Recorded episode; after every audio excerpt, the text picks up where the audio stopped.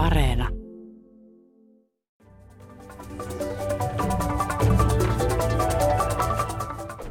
Vaikka EU on vuosikausia taistellut köyhyyden poistamiseksi alueeltaan eri keinoin, niin miksi se ei ole ollut kovin tehokasta toimintaa? Ja onko EU:ssa köyhyys viime aikoina kasvanut vai vähentynyt? Ja olisiko hyvä, jos EU-alueella mm, jäsenmaat yhdessä maksaisivat osan maitten lapsilisistä?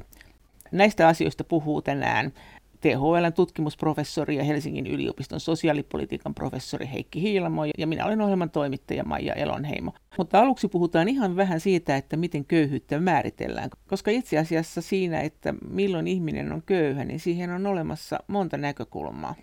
Tutkimusprofessori Heikki Hiilamo. No EU-ssa puhutaan tämmöistä niin köyhyys- ja syrjäytymisriskissä olevat ihmiset ja Siinä kiinnitetään huomiota tämmöiseen niin sanottuun suhteelliseen köyhyyteen, eli että kuinka paljon ihmisillä on varoja suhteessa kussakin maassa olevaan tämmöiseen niin mediaanituloon.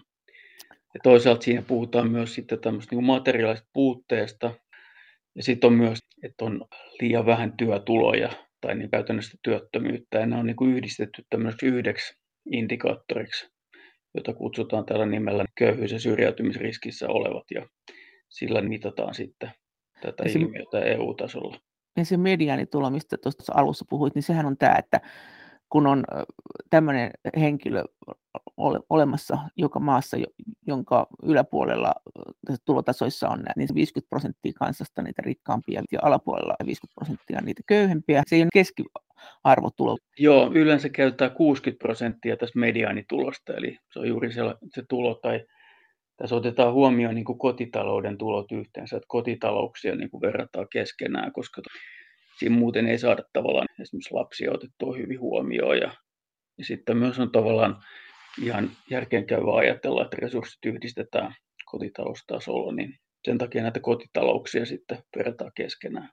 Miten se käytännössä jakaantuu Euroopassa, että ketkä on köyhimpiä köyhimpiä? Siis ajatellaan tätä, että paljonko heillä on elämiseen, tämmöiseen tarvittavaan elämiseen rahaa. Ja sekin on tietysti vähän kulttuurikohtainen juttu, että mikä on tarvittava eläminen. Mutta miten sä, kun sä katsot Eurooppaa, niin miten sä hahmotat sen, että mikä sun mielestä on semmoinen tulipalopeseke? No siis tavallaan tämän suhteellisen köyhyysmittarin ansio on siinä, että se tavallaan niin kuin mittaa köyhyyttä niin kuin suhteessa siihen elämänpiiriin, missä ihmiset on. Eli minkä tyyppisessä maassa ne asuu ja minkä tyyppisiä asioita ihmiset yleensä tekee. Ja siinä mielessä on erittäin hyvä. Mutta sitten jos tavallaan niin kuin Euroopan tasolla mitataan tätä köyhyysilmiötä, niin silloin ehkä tämä materiaalinen puute on sitten ehkä keskeisimpi, koska EU:ssa on todella köyhiä ja todella rikkaita jäsenvaltioita ja erot maiden välillä on todella isoja. Ja ne erot sitten tavallaan niin kuin tässä suhteellisessa köyhyydessä, niin ne on isoja, mutta ei ollenkaan niin, kuin niin isoja kuin tässä materiaalisessa puutteessa. Että materiaalisessa puutteessa niin rikkaimmassa maissa puhutaan ihan muutamista prosenteista tai, tai jotain ihan hyvin, hyvin pienestä määrästä ihmisiä, kun taas sitten näissä köyhemmissä maissa puhutaan sitten moninkertaisista luvuista. Mutta noin niin semmoisella isossa kuvassa niin kuin Eurooppaa voi niin kuin jakaa ehkä niin kuin neljään eri osaan. että meillä on Pohjoismaat, jotka on perinteisesti näitä matalan köyhyysriskin maita, jossa on tämmöinen hyvin kattava hyvinvointivaltio ja erittäin korkeatasoiset suhteessa nyt muihin niin tulonsiirtojärjestelmät. Ja sitten meillä on nämä Keski-Euroopan maat, se on tämmöinen keski-eurooppalainen hyvinvointimalli, missä köyhyys on kuitenkin suhteellisen alhasta. Ja sitten meillä on nämä Etelä-Euroopan maat, missä köyhyyttä on kuitenkin sitten enemmän ja siellä niin kuin tavallaan hyvinvointivaltion rooli on vähäisempi. Ja sitten siellä on kansalaisjärjestöillä ja muun muassa sitten katolisella kirkolla on aika iso rooli. Ja sitten on nämä entiset kommunistimaat tai Itä-Euroopan maat, joissa köyhyyttä on todella paljon ja jossa sitten ei oikeastaan syntynyt semmoista ainakaan mitenkään Pohjoismaiden näköistä hyvinvointivaltiota, että ollaan niin kuin monessa suhteessa vielä sitten takamatkalla. No mitä se on se köyhyys silloin, kun se on EU-ssa tämmöistä hurjaa köyhyyttä jossakin maassa. Tietenkin aina on tosi köyhiä yksilöitä, mutta että mikä on tilastojen valossa pahin? No tietysti Bulgaria ja Romania näyttäytyy nyt sitten kaikkein köyhimpinä maina ja siellä köyhyys on sitten nimenomaan tätä materiaalista puutetta, että esimerkiksi asumistaso on erittäin heikko ja saattaa olla, että ei tule lämmintä vettä ja ei ehkä kunnon lämmitystäkään ja tämän tyyppisiä asioita. Ei ole varaa ehkä jääkaappiin. Ja todella puuttuu sellaisia asioita, joita me pidetään ihan itsestäänselvyytenä. Ja sitten Mut... ei voida puhua tämmöistä niin jopa niin kuin absoluuttisesta köyhyydestä, kun taas sitten muissa rikkaammissa maissa niin sitten köyhyys on kuitenkin enemmän niin kuin suhteellista, että ei pysty niin kuin osallistumaan valitsevaan elämäntapaan. Meillähän on leipäjonoja ja me tiedetään, että monessa Euroopan maassa ihmiset kerjää ruokaa, mutta miten tämä ravitsemus, kuinka paljon on nälkää näkeviä? Vaikea esittää siitä mitään arvioita, mutta siis tavallaan Suomessakaan nyt en tämän, tavallaan näitä ruokajonoja liittäisi ihan tähän niin kuin nälkää näkemiseen, että siinä on enemmän ehkä kysymys siitä, että meillä on kuitenkin suhteellisen niukka tämä perusturva suhteessa sitten tähän niin sanottuun vallitsevaan elämäntapaan tai siihen, miten ihmiset elää pienemmillä palkkatuloilla ja sitten tavallaan tuo vähän sitä helpotusta sitten se, että jos osan ravinnosta pystyy hankkimaan sitten ilmaiseksi näiden ruokajonojen avulla. No, mutta onhan meillä nälkää näkeviä, siis semmoisia ihmisiä, joilla ei ole varaa oikeasti ruokaan, että kyllähän siis esimerkiksi lapsiperheissä, niin on, onhan tätä. Kyllähän siis tapaa ihmisiä, jotka kertoo sitä, että nyt lähdettiin keräämään pulloja ja, ja että lapset sanoivat, että mennään hakemaan kaupasta ruokaa ja sitten vanhemmat siinä kiertelee, että ei, ei nyt oikein tänään ehdi. Joo, kyllä se on, mutta se ehkä liittyy tämmöisiin tiettyihin tilanteisiin tai sitten elämänhallinnan ongelmiin, että, että kuitenkin meidän perusturva on sillä tasolla, että siinä kyllä pitäisi olla riittävästi sitten ihmisille rahaa, rahaa ruokaa ja mahdollisuuksia hankkia, hankkia ravintoa, mutta, mutta sitten tietysti jos jos on käynyt sit niin, että on velkoja tai päihdeongelmaa tai muita elämänhallinnan ongelmia, niin sitten niin kuin siinä päivänä, kun, kun tota, nämä etuudet on käytetty, niin voi hyvin olla se tilanne, että ei ole tilille rahaa eikä, eikä pysty hankkimaan sitten ruokaa. Miten tämä, tämähän on uusi tämä digitaalinen syrjäytyminen ja tämä on varmaan tämmöinen tulevaisuuden iso juttu, että samaan aikaan kun meille kehitetään tämmöistä digitaalista Eurooppaa, niin osalla ihmisistä ei ole tietokoneita eikä älykännyköitä eikä välttämättä osaamista käyttää näitä laitteita ja silloin he syrjäytyy näistä palveluista. Mitä sä tästä mieltä? Se on kyllä, siis just kun puhutaan suhteellisesta köyhyydestä, niin se määritelmä on juuri tämä, että pystyykö osallistuu valitsemaan elämäntapaa ja se vallitseva elämäntapahan on tietysti tällä hetkellä hyvin pitkälti digitaalinen, että yhteydenpito sitten, sosiaaliset kontaktit on hyvin vahvasti kiinni tähän, tähän digitaaliseen yhteydenpitoon, mutta myös sitten palveluiden, julkisten palveluiden käyttäminen, esimerkiksi vaikka lääkäriaikojen varaaminen tai pankkiasioiden hoito tai ihan ja melkein mikä tahansa koronapassin hommaaminen, niin siinä pitää olla sitten tätä osaamista ja välineitä, että pystyy käyttämään näitä, näitä digitaalisia palveluita. Ja nyt tässä koronapandemian aikana on sitten näiden palveluiden tarjonta ja käyttö on lisääntynyt paljon ja on sitten huomattu tutkimuksia, mitä mekin ollaan tehty sosiaalipalveluiden asiakkaista, että läheskään kaikilla ei ole mahdollisuuksia näiden palveluiden käyttämiseen ja he jää sitten, sitten syrjäytyy just tämän, tämän takia, että ei ole osaamista tai, tai ei ole sitten välineitä tai, tai ei kumpaakaan. Mitä sä oot mieltä tästä asiasta, että tämähän on tämmöinen saavutettavuusongelma, että pitäisikö tälle nyt tehdä jotakin, että kyllähän nämä asiakkaat, esimerkiksi jotkut Kelan asiakkaat, joilla on niin kaiken näköistä asiaa, niin sanoo, että he, he tarvitsevat sen tiskin, mihin he menee. Et ei voi olettaa, että he lähtee johonkin kirjaston rastiruutuun systeemillä täyttämään jotain lomakkeita, jos, he, jos heillä ei ole edes tottumusta siihen monet ihmiset, niin meillähän on varaa hommata itsellemme jotakin tietokonetukea, kun me ei osata tehdä jotakin temppua, mutta et, e, e, ei semmoisia ole saatavilla laajasti tässä yhteiskunnassa ilmaispalveluina. Kyllä tuo on ihan, ihan todella merkittävä asia ja tavallaan pitäisi tietysti lainsäädännössä siihen, siihen tai se on niin kuin varmistettu, mutta, mutta myös käytännössä pitäisi varmistaa, että se, että digitaalisten palveluiden käyttäminen ei saa olla niin kuin edellytys sen palvelun saamiselle, että pitää olla myös muita tapoja saada palveluita, että muuten siitä muodostuu sitten tämmöinen tosiasiallinen este sitten palveluiden saamiselle. Niin, plus että se tipauttaa sitten pois esimerkiksi näkövammaiset ja usein kielitaidottomilla on aikamoisia ongelmia, kun ei voi kysyä, että mitä tämä tarkoittaa. Kyllä, kyllä just tämä tavallaan tämä tuen puute, että tuntuu, että, että ihan, ihan koulutetulla ihmisillä. Ja tuntuu, että itselläkin on, on vaikeuksia välillä niin kuin saada noita digitaalisia palveluita toimimaan ja varsinkin saada tämmöistä niin kuin käyttäjätukea, että tulee tämmöisiä kafkamaisia tilanteita ja, ja sitten voi vaan kuvitella, että jos on se tilanne, että, että on pakko saada jotain palvelua, sosiaalipalvelua, lasten, lastensuojelua tai päihdepalvelua tai jotain muuta, niin jos on tämmöisen digitaalisen muurin takana, niin se on kyllä erittäin hankala tilanne. Että se on tavallaan myös osa sitten niin kuin semmoista tästä köyhyydestä ja syrjäytymistä tavallaan puhutaan semmoisena ikään kuin se olisi tämmöinen staattinen ilmiö ja muuttumaton ilmiö, mutta se on just se, että, että kun silloin kun yhteiskunta kehittyy ja menee eteenpäin, niin tavallaan kaikki ei, ei pysy kyydissä ja pysy mukana ja pysty niin kuin sopeutumaan siihen, mitä ikään kuin keskivertoihmiseltä voidaan, voidaan odottaa. Ja silloin sitten syntyy näitä ryhmiä, jotka, jotka tota, helposti syrjäytyy, jos asiaa ei kiinnitetä huomiota.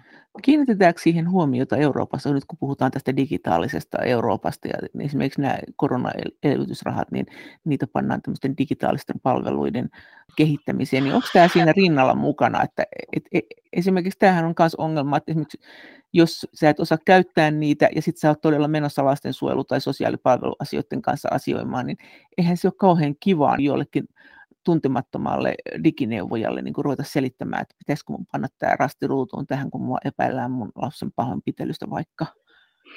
Joo, mulla ei ole niin tietoa muiden maiden osalta kuin Suomen osalta, että mikä, mikä tilanne on. Ja Suomi on tietysti välimatkojen ja teknologian osalta niin kuin varmaan edellä kyllä sitten monia muita Euroopan maita. Mutta että onko tähän kiinnitetty huomiota jo?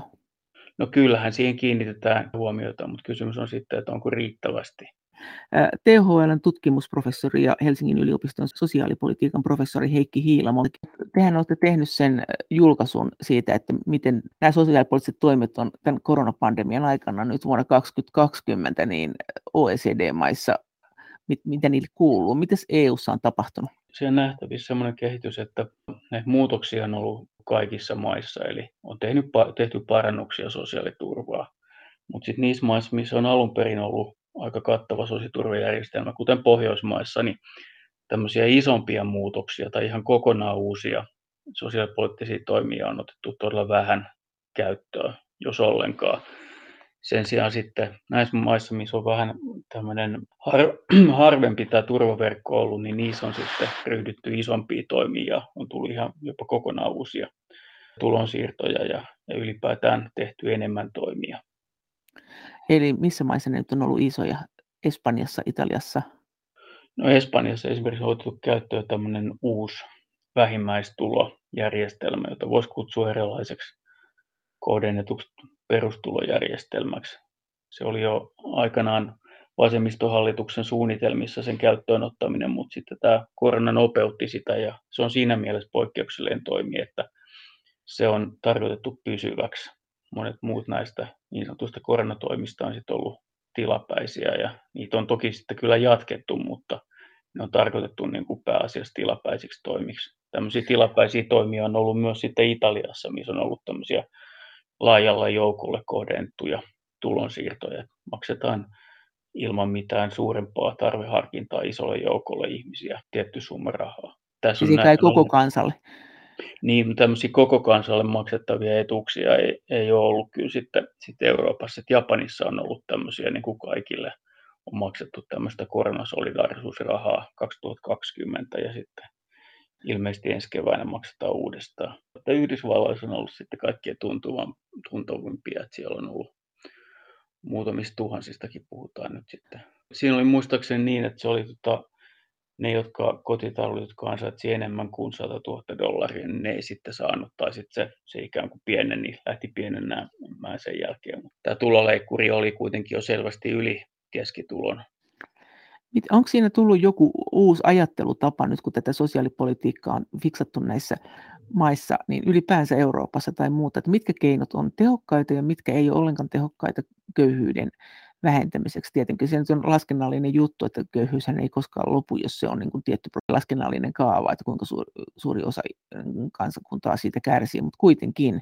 Mikä on menneen talven lumia, että mitä ei enää tehdä? No sanotaan, että semmoinen niin vahvasti tarveharkintainen ja vastikkeellinen tuki, niin se on ehkä korvautunut enemmän sitten tämmöisellä laajemmilla ryhmillä maksettavalla tuella, missä on sitten vähemmän käyttäytymiseen liittyviä ehtoja sosiaaliturva on ylipäätään tullut anteliaammaksi ja, ja siinä on vähemmän tämmöisiä kannustavia elementtejä. No onko se susta hyvä? Kyllä se on mun mielestä ihan hyvä suunta, että kyllä nämä tutkimukset oikeastaan tukee sitä samaa, että tämmöisillä kepeillä ei ole hirveän paljon toivottavia vaikutuksia. Toki tietysti voi ajatella, että nyt koronan aikana niin vielä vähemmän, koska ihmisillä nyt ei ollut kauheasti mahdollisuuksia hakeutua töihin tai koulutukseen näiden koronarajoitusten vuoksi. Mitä on semmoisia keinoja, mitä on nyt tulossa sitten, että mikä tämä on tämä trendi, onko tämä ylipäänsä Euroopan laajuinen trendi, että miten tätä sosiaaliturvaa ja miten tätä köyhyyden ongelmaa käsitellään? Ehkä semmoinen eurooppalainen trendi on kyllä enemmän se, että pyritään selviytymään tästä, tästä koronapandemiasta ja katsotaan, mitä sitten sen jälkeen tapahtuu.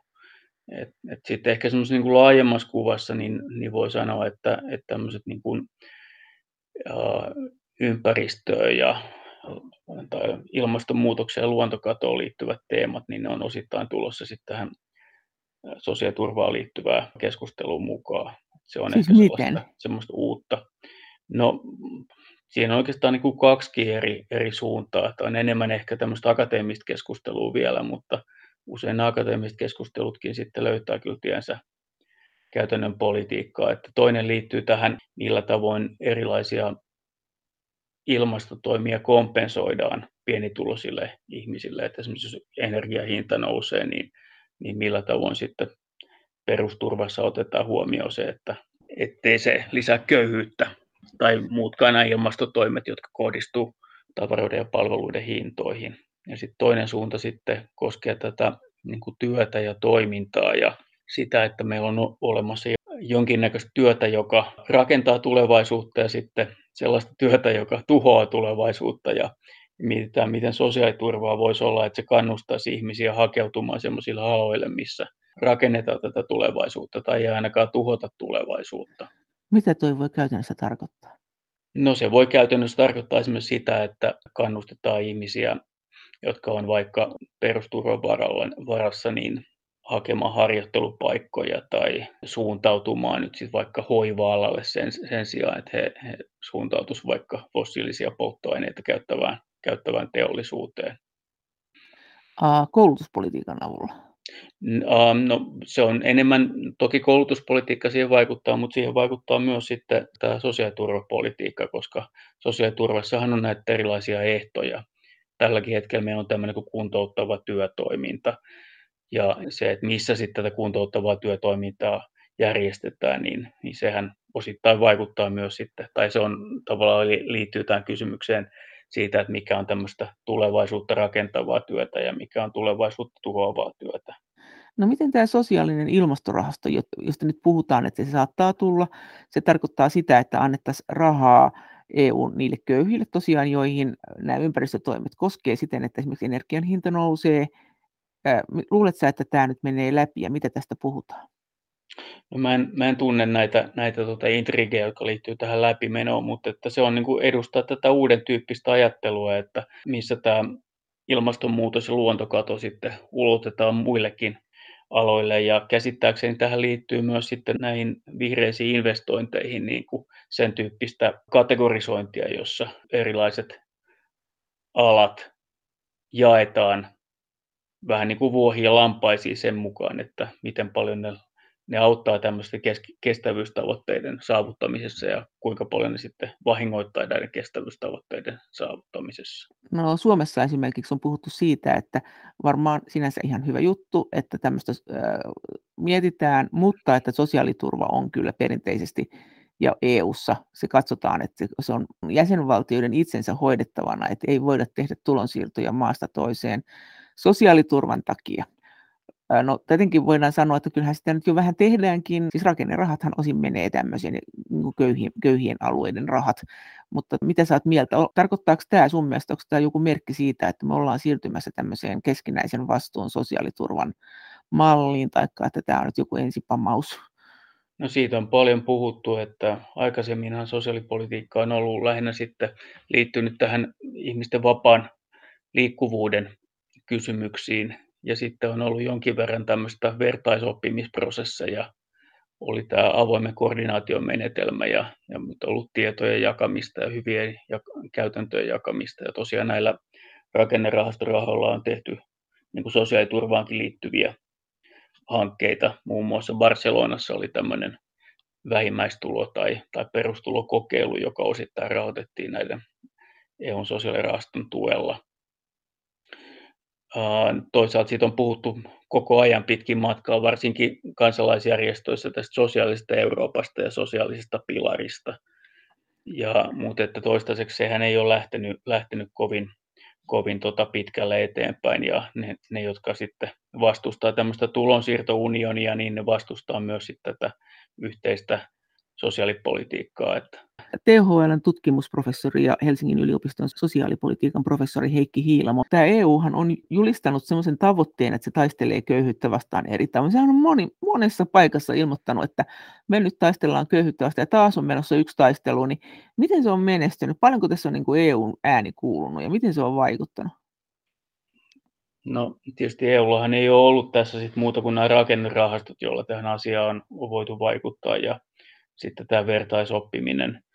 Ja ehkä se enemmän on ollut sitten sitä, että on pyritty yhteisillä talouspoliittisilla keinoilla sitten näitä talouskriisejä hillitsemään ja voi ajatella, että siinä on ollut tällaista myönteistä vaikutusta sitten.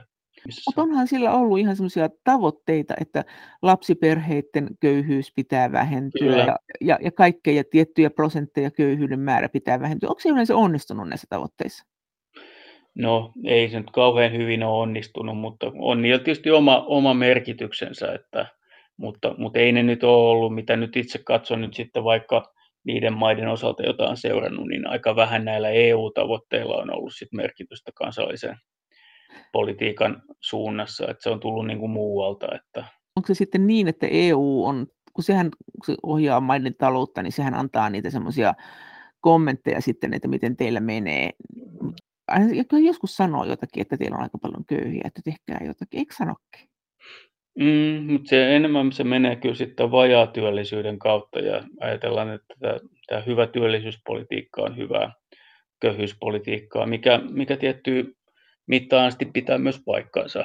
Mutta se menee enemmän kyllä just tämän työllisyys, työllisyyspolitiikan kautta. Tarkoitatko että ne puhuu köyhyydestä juhlapuheissa, mutta oikeasti kysymys onkin työllisyydestä, joka tietysti on tärkeä asia sekin, mutta siellä ei siellä maissa tapahdu juuri mitään köyhyyden poistamista, jos ei EUlta tulisi jotakin rahoja, jotakin jonkun verran tulee, mutta ei, ei sitten kuitenkaan ihan hirveän paljon. No kyllä mun mielestä näin mailla itselläkin on kiinnostusta tähän köyhyyden poistamiseen. Että se on kuitenkin osa sellaista, ajattelen, että se on osa sellaista niin eurooppalaista arvoperintöä, että, että halutaan pitää huolta myös niistä, joilla, joilla menee, menee heikommin. Ja jos mä ajattelen nyt sellaista sosiaalipoliittista mallia, mikä on Euroopassa, niin se kuitenkin nyt poikkeaa aika paljon sitten tästä niin sanotusta liberaalista hyvinvointivaltiomallista, jota aikaisemmin tietysti Iso-Britannia e-, edusti, mutta se malli ja ajattelutapa, mikä nykyisissä EU-maissa on, niin, niin se on kuitenkin enemmän myönteisempi valtiolle ja, ja vähemmän ajatellaan, että kaikki on vain itsestä kiinni ja kaikki on oman onnensa seppiä. No kuinka raju se Britannian malli sitten oli verrattuna esimerkiksi Pohjoismaihin? Että mitä siellä tapahtui? No Britannia sitten se ajattelutapa näissä liberaalisissa malleissa on just se, että pitää olla hyvin, hyvin paljon niukka, niukka uh, vähimmäisturva ja siihen sisältyy paljon ehtoja, ehtoja jotka, jotka nyt on sitten se, että, että pitää sitten käydä töissä ja, tai hankkia jotain työtuloja oikeastaan hinnalla millä hyvänsä. Se pyritään niin kuin vaikuttaa näiden kannustimien avulla tai näiden, näiden keppien avulla ihmisten käyttäytymiseen. Ja, ja siellä tavallaan nämä kepit on, on osittain sellaisia, että niillä on tämmöinen niin kuin moraalinen merkitys, että, että ajatellaan, että, että ne, jotka ei itse yritä, niin niille ei kyllä mitään pidä maksaakaan. Ja, ja sitten se että jos joutuu osallistumaan johonkin tämmöiseen työtoimintaan, niin se on ikään kuin se on tavallaan palkka, mikä maksetaan, tai ilmaisen työ on palkka, joka maksetaan yhteiskunnalle korvaukseksi näistä etuuksista. Ja, ja sitten taas semmoinen toinen ajattelutapa lähtee siitä, että yhteiskunta tarjoaa tämmöisiä keinoja ihmisille päästä eteenpäin, saada koulutusta, saada työkokemusta, saada harjoittelupaikkoja, ja halutaan satsata siihen ja panostaa siihen. Se on sosiaalinen investointi ja tarkoituksena ei ole se, että ihmiset maksaisivat takaisin yhteiskunnalle velkaa näistä etuuksista. No kumpi on tehokkaampi? No, tehokkaampi on selvästi tämä järjestelmä, missä investoidaan ihmisiin ja pyritään tukemaan ihmisiä pääsemään eteenpäin elämässä. Miten se voi huomata? Mistä se johtuu? Ei tämmöinen risusavotta malli, niin se ei ole kyllä missään osoittautunut kauhean toimivaksi. Että, Mihin se kaatuu? no se ehkä kaatuu sit siihen, että ihmisille ei ole sit kuitenkaan sisäistä motivaatiota siihen, siihen työn tekemiseen ja, ja meillä kuitenkin työmarkkinat perustuu siihen, että ihmiset jollakin tavalla vapaaehtoisesti etsii itselleen töitä ja, ja kokee sen jollakin tavalla niin kuin mielekkääksi. Jos ei ehkä työ, niin ainakin sit sen, sen palkan, mikä siitä työstä tulee. Mutta sitten tämmöinen työ, mitä tehdään vastineeksi näistä etuuksista, niin se on eräänlaista pakkotyötä ja voisi sanoa jopa orjatyötä. Ja sitten se ei tavallaan niin kuin johda mihinkään, että siitä ei, se ei ole minkään polun pää, vaan, vaan se on sitten ihmiset juuttuu, juuttuu näihin tehtäviin ja sitten heti kun heiltä poistuu se velvollisuus, niin he lopettaa sen ja, ja palaa sitten näille, näille etuuksille. Mikä tämä on tämä maahanmuuttajien ja paperittomien tilanne köyhyyden suhteen tällä hetkellä eri puolilla EUta? No sehän on todella huono, koska silloin, varsinkin jos on paperiton, niin ei ole oikeutettu, sosiaaliturvaa ja silloin elää niin kuin hyvinvointivaltion ulkopuolella. Ja, silloin tavallaan, että jos on vaikka Suomessa tai, tai tota, nyt sitten vaikka Kreikassa paperittomana, niin sillä ei ole hirveän paljon eroa, että ei täällä ole tilanne välttämättä yhtään sen parempi, koska ei ole sitten oikeutettu meidän hyvinvointivaltion palveluihin ja tulonsiirtoihin. Entäs maahanmuuttajien tilanne köyhyyden suhteen, minkälainen se on? Ja, jolla on paperit siinä tavallaan Suomi ei, ei, ei ole mitenkään erityisen hyvässä, hyvässä asemassa, että se aika paljon liittyy tähän niin kuin integroitumiseen, että pääseekö mukaan työmarkkinoille vai ei. Ja, ja ne maat, missä tämä integroituminen toimii hyvin ja pääsee mukaan työmarkkinoille, niin tilanne on sitten parempi ja, ja Suomi ei sitten valitettavasti kuulu näihin maihin. Tosiaan tämä tieto tästä maahanmuuttajien integroitumisesta, siinä tavalla kuin näitä myönteisiä esimerkkejä on, on sitten, sitten tota, Iso-Britannia, että siellä on niin kuin pärjätty paljon, paljon parempi. Sen sijaan sitten, että just Tanska, Suomi ja Ruotsi on ollut niin kuin, niin kuin heikompia.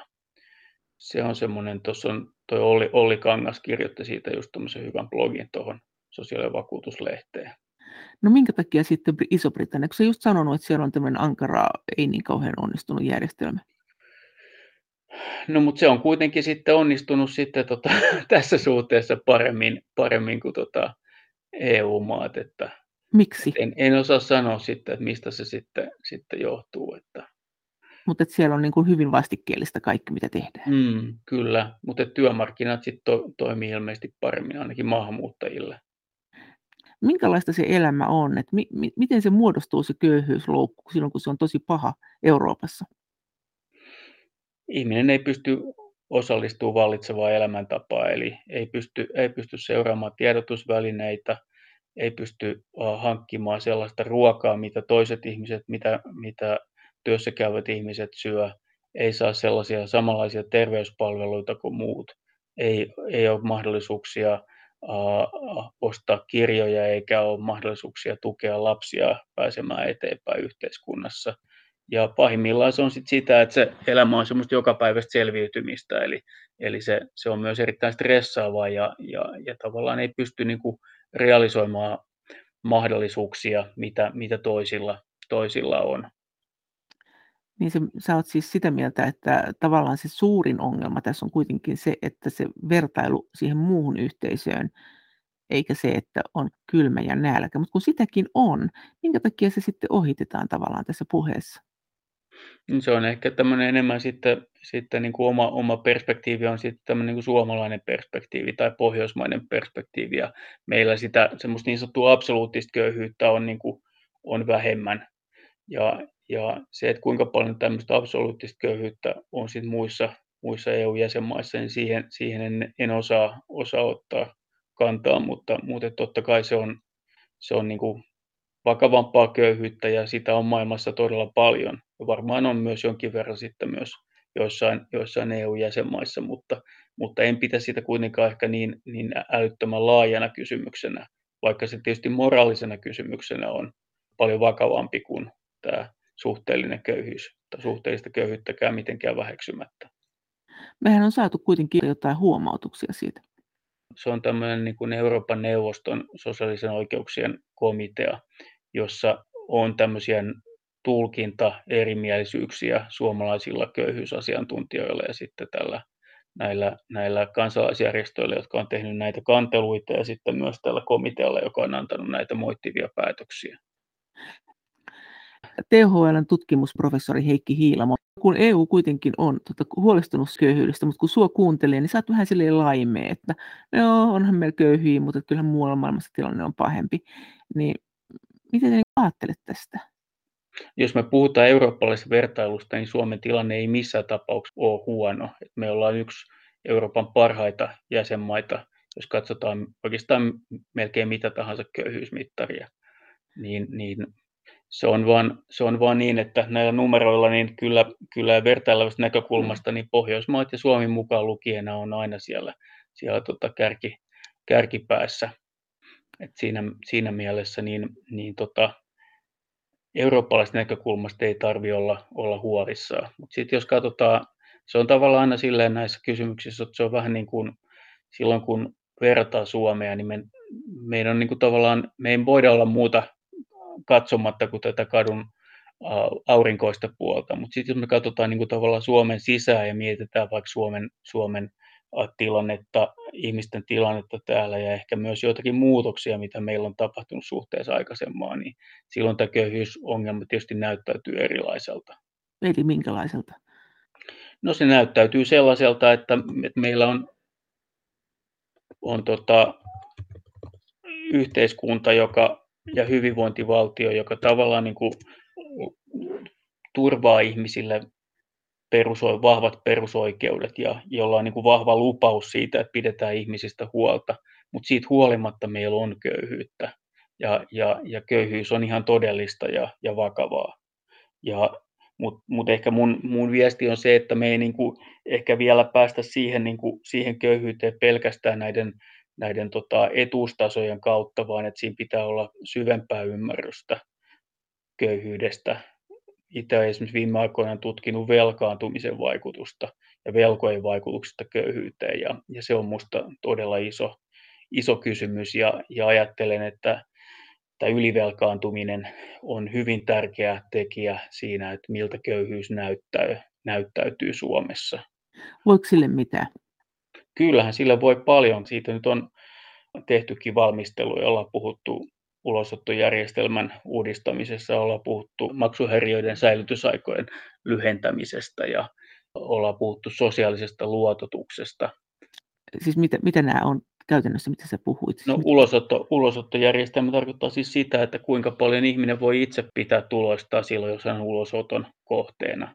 Mihin suuntaan se, mikä se konkreettisesti on ja mihin te no, Siinä ollaan ehdotettu sitä, että, että siitä, siitä voitaisiin nostaa sitä suojaosuuden määrää pienitulosilla ja ehkä vastaavasti sitten pienentää parempitulosilla. Mutta sitten tämä maksuhäiriömerkintöjen säilytysaika, niin sehän koskee siis, siitä on kaksi asiaa. Yksi on se, että jos, jos maksaa velkansa pois, niin kuinka kauan tämä maksuhäiriömerkintä säilyy rekistereissä.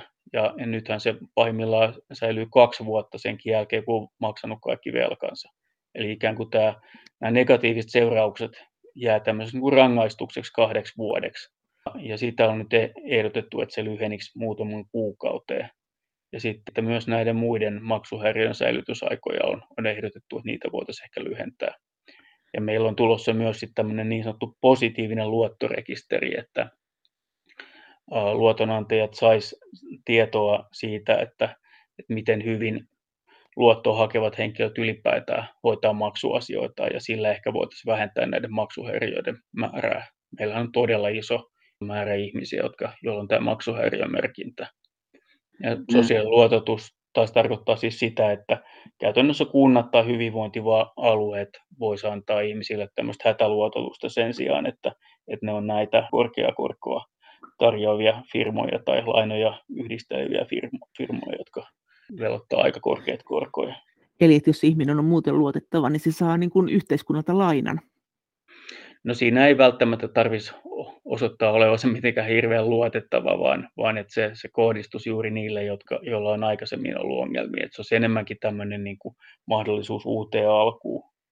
Mutta se olisi kuitenkin laina vaan. Kyllä, kyllä laina, koska näissä niin kuin sosiaaliturvajärjestelmässä just pulma on se, että siinä ei oteta huomioon niin kuin velkoja ollenkaan. Et siellä puhutaan vain niin kuin tavallaan tuloista ja menoista, mutta menoina ei hyväksytä velkojen korkoja eikä, eikä myöskään velkojen lyhennyksiä. Ja mikä on tavallaan tietysti ihan, ihan niin kuin perusteltuakin, mutta, mutta että se, se aiheuttaa kyllä pulmia. No miten nämä luottoja, nämä pikavippifirmat, miten niille sitten? No meillähän oli nyt tässä korona-aikana tämmöinen poikkeuksellinen järjestely, että näitä kulutusluottoja ei saanut ollenkaan markkinoida ja sitten niissä oli erittäin matala korkokatto, 10 prosentin korkokatto, joka käytännössä nyt sitten esti, esti näitä, näitä pikafippifirmoja toimimasta. Ja nyt se poistui tämä sääntely ja äh, mainostaa saa taas uudelleen ja, ja nyt sitten korkokatto nousi 20 prosenttia, joka on kuitenkin kohtuullisen matala niin kuin suhteessa näihin pika, pika, aikaisempiin pikavippi tarjouksiin, missä tämä vuosikorko saattoi olla satoja prosentteja vuodessa. tota, Mutta mut, tavallaan se tilanne on tietysti siinäkin mielessä, että se ei ole ihan niin, kuin, niin yksiviivainen, että, että tavallaan on tärkeää, että, että luottoja on sit saatavilla ihmisille, jotka, jotka niitä tarjoaa, ja, ja sitten myös se, että että jos me vedetään liian tiukalle tämmöinen sääntely, niin sitten se voi johtaa siihen, että, että sitten kaikki ihmiset joutuu maksaa korkeampia luottokorkoja, että, että sekään ei ole hyvä tilanne. Miten tämä silloin, kun oli se viimeinen iso lama, josta jäi näitä ihmisiä, jotka vuosikausia maksoi sitä velkaansa, niin mitä sä siitä ajattelet nyt? No sitä mä oon tutkinutkin sitä. Meillä oli yhdessä hankkeessa, me pystyttiin hankkimaan tota, lama-aikana velkaantuneiden ihmisten tunnistetietoja ja sitten pyrittiin heidän, heidän tota, työkyvyttömyyseläkkeelle siirtymistä ja, ja sairastavuutta tutkimaan ja kävi ilmi, että, että heillä oli todella paljon suurempi riski jäädä työkyvyttömyyseläkkeelle ja, ja myös paljon enemmän saira, sairautta ja sairastamista. Ja, ja se oli tietysti minusta hyvin, hyvin kohtuuton kohtuuton tilanne, koska isolta osin tämä velkaantuminen johtuu sitten valtion toimenpiteistä ja, ja ehkä myös laiminlyönneistä. Sen jälkeen tämä on kyllä muuttunut tämä, tämä sääntely, mutta, mutta se, nyt erityisesti näin maksuhäiriön osalta me nähdään, että meillä on, meillä on todella huono tilanne ja, ja erittäin iso osa ihmisistä on, on saanut näitä maksuhäiriöitä ja, ja kaikkien vaikeinta ja, ja vakavinta on se, että näitä on paljon myös nuorilla, jotka on sitten aloittamassa itsenäistä elämäänsä ja heillä nämä maksuhäiriömerkinnät vaikeuttaa olennaisesti sitten, sitten itsenäistymistä ja, ja oman talouden opettelua ja haltuunottoa.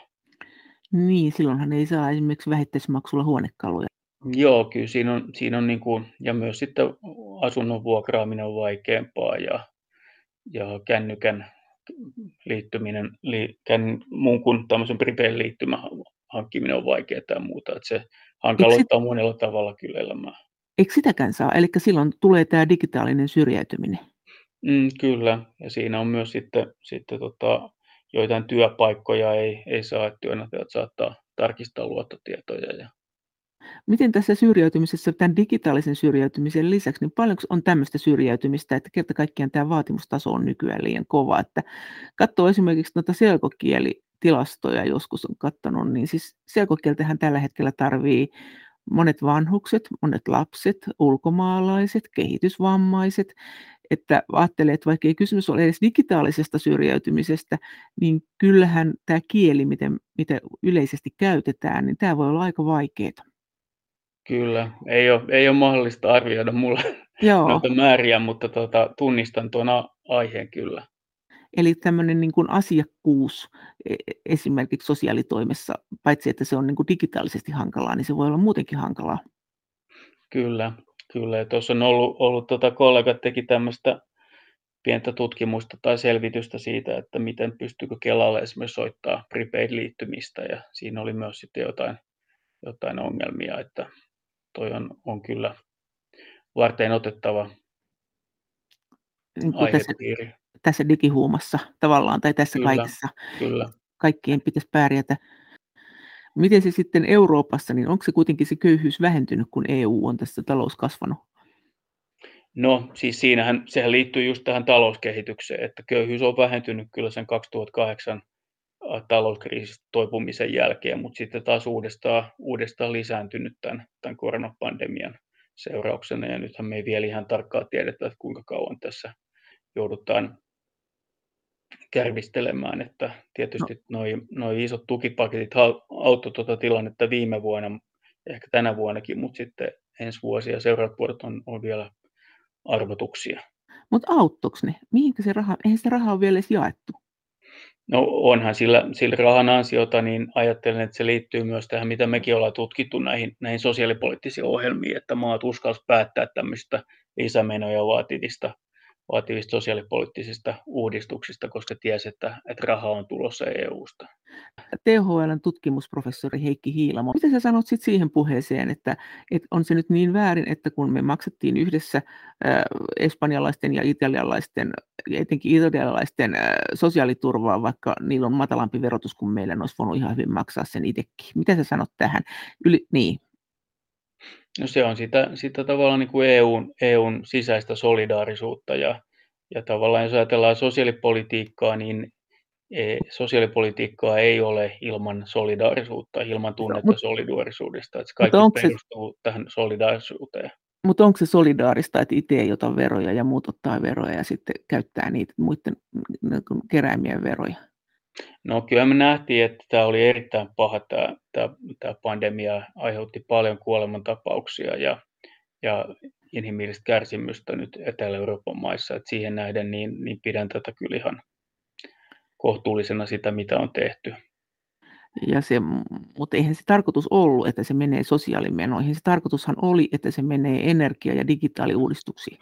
No joo, mutta, mutta että nämä nyt ei ole kaikki menot silleen, vaikka jo osa valtion varoista on niin kuin korvamerkittyjä, niin, niin tota, silloin tietysti ne voi ajatella, että nyt sit säästää jostakin toisesta, että ei, ei niitä nyt voi silleen, silleen tota, välttämättä määräillä, että miten, miten ne menee. Että mun mielestä oli ihan, ihan tarpeellista e, e, ottaa, ottaa tota velkaa ja tehdä nämä toimenpiteet EU-ssa. Ja nyt enemmänkin sit se huoli on se, että riittääkö kärsivällisyyttä nyt tulevaisuudessa, kun tämä pandemia ei nyt sitten jäänytkään siihen 2020, vaan, vaan se tota, jatkuu sitten näistä rokotuksista huolimatta, niin tänä vuonna ja, ja, ja kaikesta päätellen jatkuu vielä ensi vuonnakin ja näitä, näitä tota, tämmöistä sosiaalista velkaa koko ajan kertyy lisää, niin, niin riittääkö päätöksentekijöille sitten kärsivällisyyttä siihen, että, että puututaan ja halutaan lieventää tätä sosiaalista velkaa myös sitten tulevina vuosina.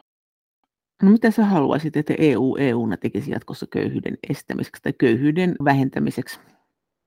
No mä ajattelen, että nämä minimistandardit olisivat erittäin hyviä ja mahdollisesti joku EU-tasoinen tulonsiirto, jonka koko olisi mitoitettu näiden kansallisten tarpeiden mukaan. Esimerkiksi juuri tämä lapsilisä, lisä, EU-maksama lisälapsilisä. Että se olisi sinusta luokkaa mitä? Millaista sä ajattelet siitä? No se, se, se määräytyy siis sen mukaan, että kun näissä kaikissa maissa on tämä lapsilisäjärjestelmä, niin siitä laskettaisiin jonkinnäköinen arvio niin kuin minimitulosta lapsille. Ja katsottaisiin sitä, että kuinka paljon tämä kansallinen lapsilisä jää alle tämän minimitulon. Ja sitten se erotus maksettaisiin tämmöisenä EU-lapsilisänä. Eikö se pelkkä, että siitä alkaa semmoinen mieletön pelaaminen, että maat rupeaa laskemaan omia lapsilisiään, että ne saa EUlta rahaa? No varmaan silloin pitäisi ainakin e- olla, olla sitten tämän, tämän tuen maksamisen ehtona pitäisi olla sitten se, että, että maat ei, ei menettele tuolla, tuolla tavalla, että No onko se sitten kuinka tehokasta, että siis eikö toi lapsilisä ole vähän ongelmallinen, että meneekö se niille lapsille? Onko siihen olemassa keinoja, että sehän voi mennä ihan mihin tahansa? No se riippuu tietysti siitä, että minkälaisissa tuloryhmissä ollaan että, ja, ja minkä tyyppisiä lapsiperheet on. Että tietysti rikkaismaissa niin se on, se on tämmöinen niin, niin sanottu horisontaalisen tulonjaon väline, eli, eli tavallaan elämän vaiheiden välillä tasoitetaan tuloeroja, koska iso osa, lähes kaikki kansalaisista kuuluu niin kuin kaksi kertaa elinikänsä aikana lapsiperheisiin itse lapsena ja myöhemmin sitten vanhempana, niin siinä tavalla niin kuin tasoitetaan tätä. Ja sellaisena se on, se on aika hyväksytty ja, ja toimiva, toimiva järjestelmä ja, ja se on myös sitten suhteellisesti tärkeämpi pienitulosille kuin sitten suuritulosille. Mutta mut jos toi on sun mielestä noin selkeästi rajattavissa, että se, että se kipupiste on ne lapsiperheet, joihin pitäisi nyt keskittyä, niin eikö nyt olisi paljon järkevämpi EUn edellyttää, että ne jollakin keinoin, että ne maat hoitaa lapsiperheidensä aseman ilman, että ruvetaan koko EUn laajuisesti keräämään sitä rahaa et silloinhan se olisi niin kuin rajattavissa, että voitaisiin tutkia nämä lapsillisien tasot ja sanottaisiin niille maille, että hoitakaa tämä asia kuntoon. Joo, mutta se, että siinä tietysti puututaan sitten näiden maiden sisäisiin asioihin aika, aika mut radikaalilla niinhän, tavalla. Että... Mutta niinhän siinä puututaan sittenkin, jos ne kerätään. Puututaan niihin maiden asioihin, joilta se kerätään, ja sitten vielä se, että mennään antamaan se niille lapsiperheille se raha. Eihän niillä ole mm. mitään enää sen jälkeen syytä nostaa sitä lapsilisäänsä, jos se raha tulee EU-stakin. Päinvastoin melkein laskea sitä. Mm.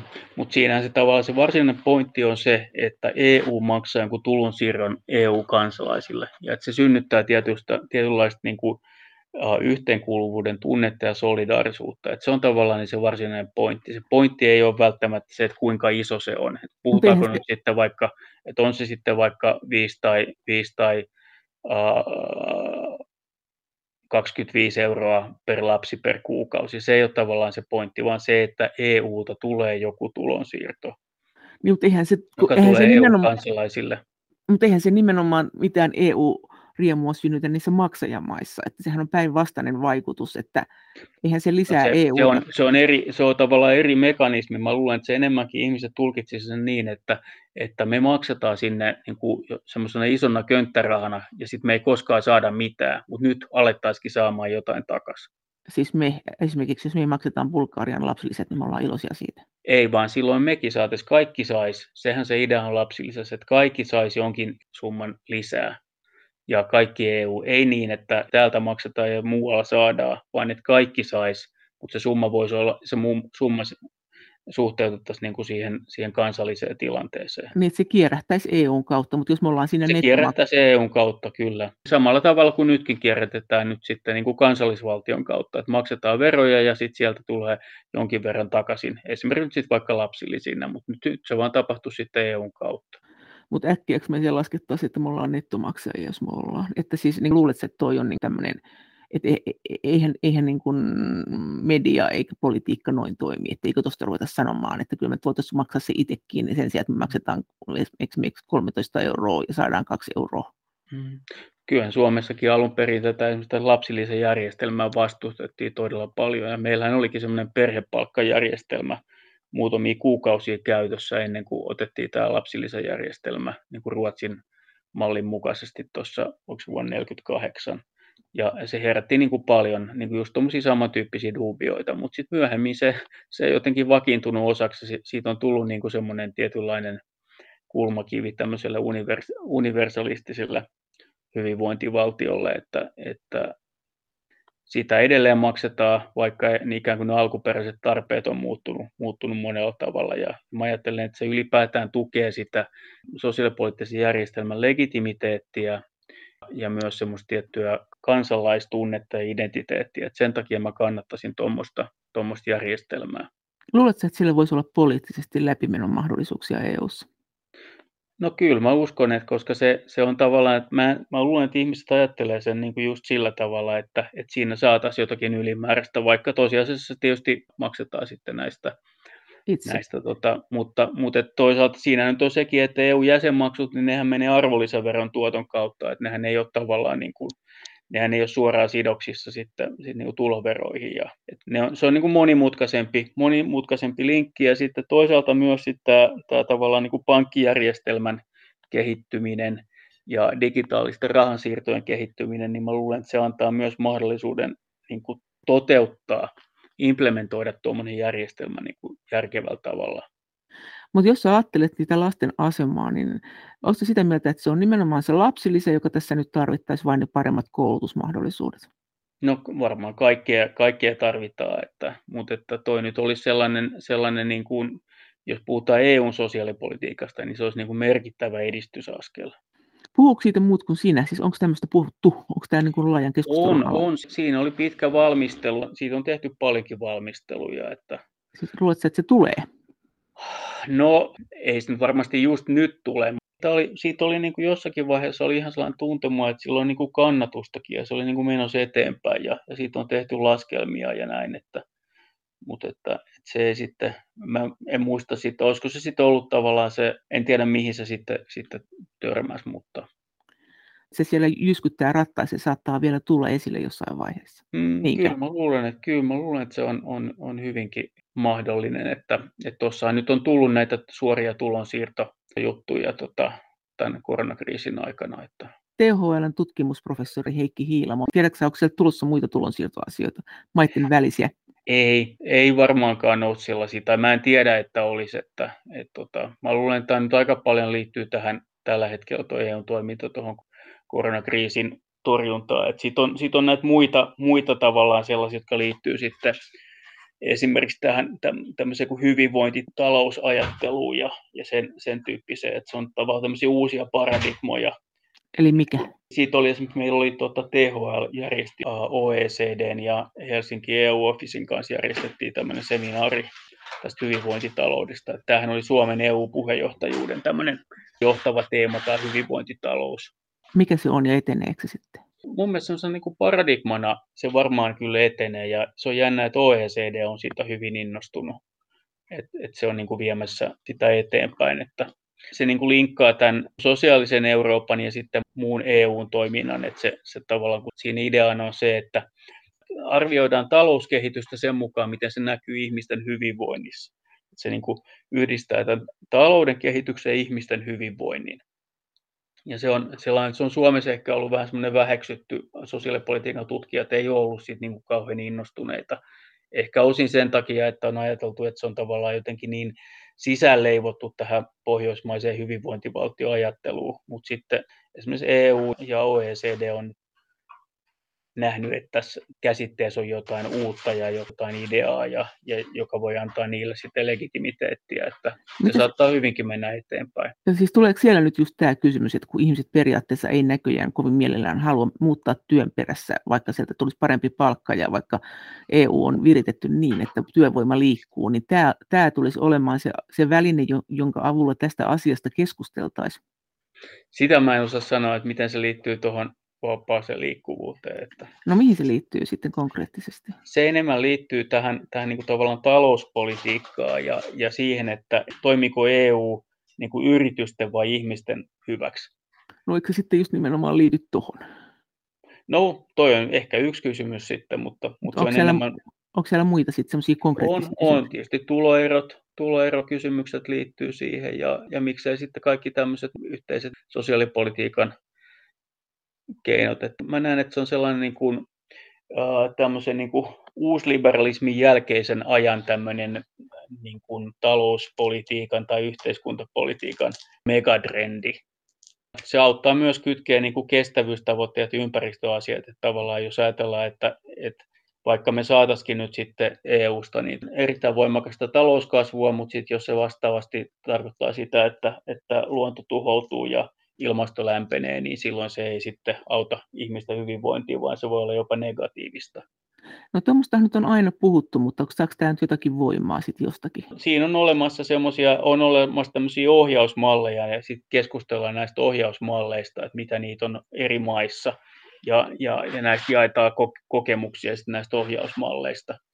Ja sitten jossain siellä... vaiheessa komissio ottaa sen jo, niin kuin nämä taksonomia-asiat niin omakseen. Niin, niin se voi, voi olla, olla. Ja siinä, siinä tietysti tämä taksonomia nähdään, että se on semmoinen, niin kuin, että siinä on jo tätä samaa ajattelua, että, että mikä tahansa talouskehitys ei ole, tai mitkä tahansa investoinnit ei ole samanarvoisia kuin aikaisemmin. Ikään kuin on ajateltu vaan, että se, että syntyy työpaikkoja ja kasvua, niin se on jo itsessään hyvää, mutta sitten nyt ikään kuin olla tarkennettu, että kaikki, kaikki kasvu ei olekaan hyvää ja kaikki työpaikatkaan ei välttämättä ole hyviä. Eli se saattaa koskea meidän kaivosteollisuutta esimerkiksi. Niin, kyllä. Näin sanoi THL tutkimusprofessori ja Helsingin yliopiston sosiaalipolitiikan professori Heikki Hiilamo. Kiitos teille paljon kaikista viesteistä. Lisää viestejä voi lähettää sähköpostiin osoitteeseen maija.elonheimo.yle.fi ja sen lisäksi me voimme kaikki keskustella näistä asioista yhdessä Twitterissä aihetunnisteilla Brysselin kone.